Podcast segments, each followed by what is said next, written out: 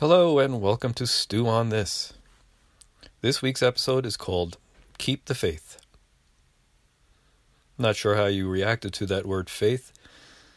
As many of you know, I was a minister for 12 years uh, in the faith business, and I discovered that faith is a loaded word, has many definitions, and people use it to mean very different things.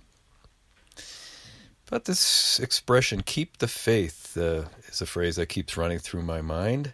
And that's pretty specifically defined. I looked it up. It means to continue to believe in, trust, or support someone or something when it's difficult to do so. To continue to believe in, trust, or support someone or something when it is difficult to do so. Well, it has been difficult to keep the faith about anything lately when fear is so rampant. I don't know about I don't know about you, but I found very little out there to have faith in. However, the good news for me, anyway, is that um, for about 30 years now, I haven't looked outside of myself for things to have faith in. I believe in a worldview of intelligent design and love. I trust, therefore, that not only is everything in this universe part of that design, which includes viruses, by the way, I support the idea that the most important and valuable things in life flow from the inside out rather than from the outside in. And this includes not only love, joy, and peace, but also health and the feeling of safety. I'd like to read something right now that the developer of chiropractic wrote almost a hundred years ago. B.J. Palmer wrote, We chiropractors work with the subtle substance of the soul. We release the imprisoned impulse, the tiny rivulet of force that emanates, emanates from the mind and flows over the nerves to the cells and stirs them into life. We deal with the magic power that transforms common food into living, loving, thinking clay that robes the earth with beauty and hues and scents the flowers with the glory of the air in the dim, dark, distant long ago, when the sun first bowed to the morning star, this power spoke, and there was life. It quickened the slime of the sea and the dust of the earth, and drove the cell to union with its fellows in countless living forms. Through eons of time it finned the fish, and winged the bird, and fanged the beast. Endlessly it worked, evolving its form until it produced the crowning glory of them all. With tireless energy, it blows the bubble of each individual life and then silently, relentlessly dissolves the form and absorbs the spirit into itself again. And yet you ask, can chiropractic cure appendicitis or the flu?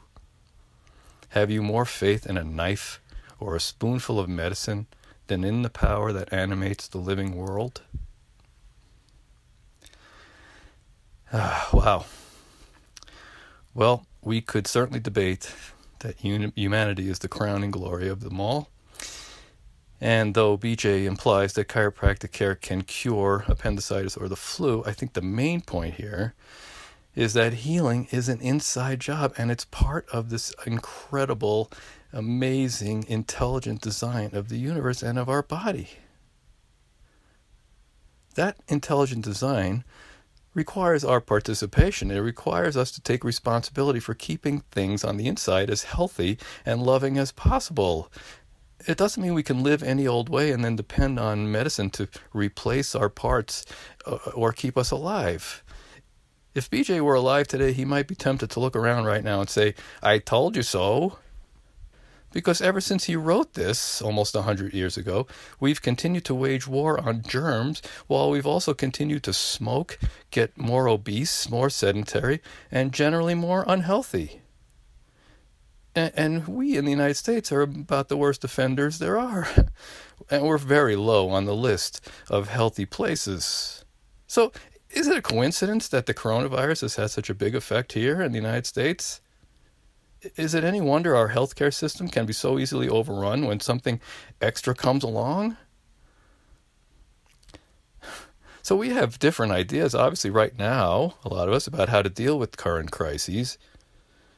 But let's remember we're all still co creating a new normal. We're all co creating the world we all will all be sharing. Perhaps it's time we all re examine where we put our faith. Wouldn't it be nice to not only be able to trust in something when it's difficult to do so, but to actually trust in something that can help us continue to remain safe, enjoy some peace of mind, and remember that love is all there is? You know, I have a feeling that four or five months ago, very few of us, if we had a list of those things, very few of us would have had a list that included politicians or, or mainstream media or pharmaceutical companies or the AMA or statistics in general or Facebook or even masks. So, no matter what you might be choosing to do to keep yourself and others safe right now, let's remember it's not too late to create a world in which we know that, like it or not, we're the ones that we've been looking for. We are the ones that we've been looking for, not only for solutions to crises, but also for the ability and the permission to feel safe in this world. And though it's difficult for me right now, I'm keeping the faith that we can still all be in the same boat, with love as our captain, and with all the passengers equally honored and equally valued and a boat where we don't look at each other and think of each other as vectors of disease and death. Stew on that. I'll see you next week.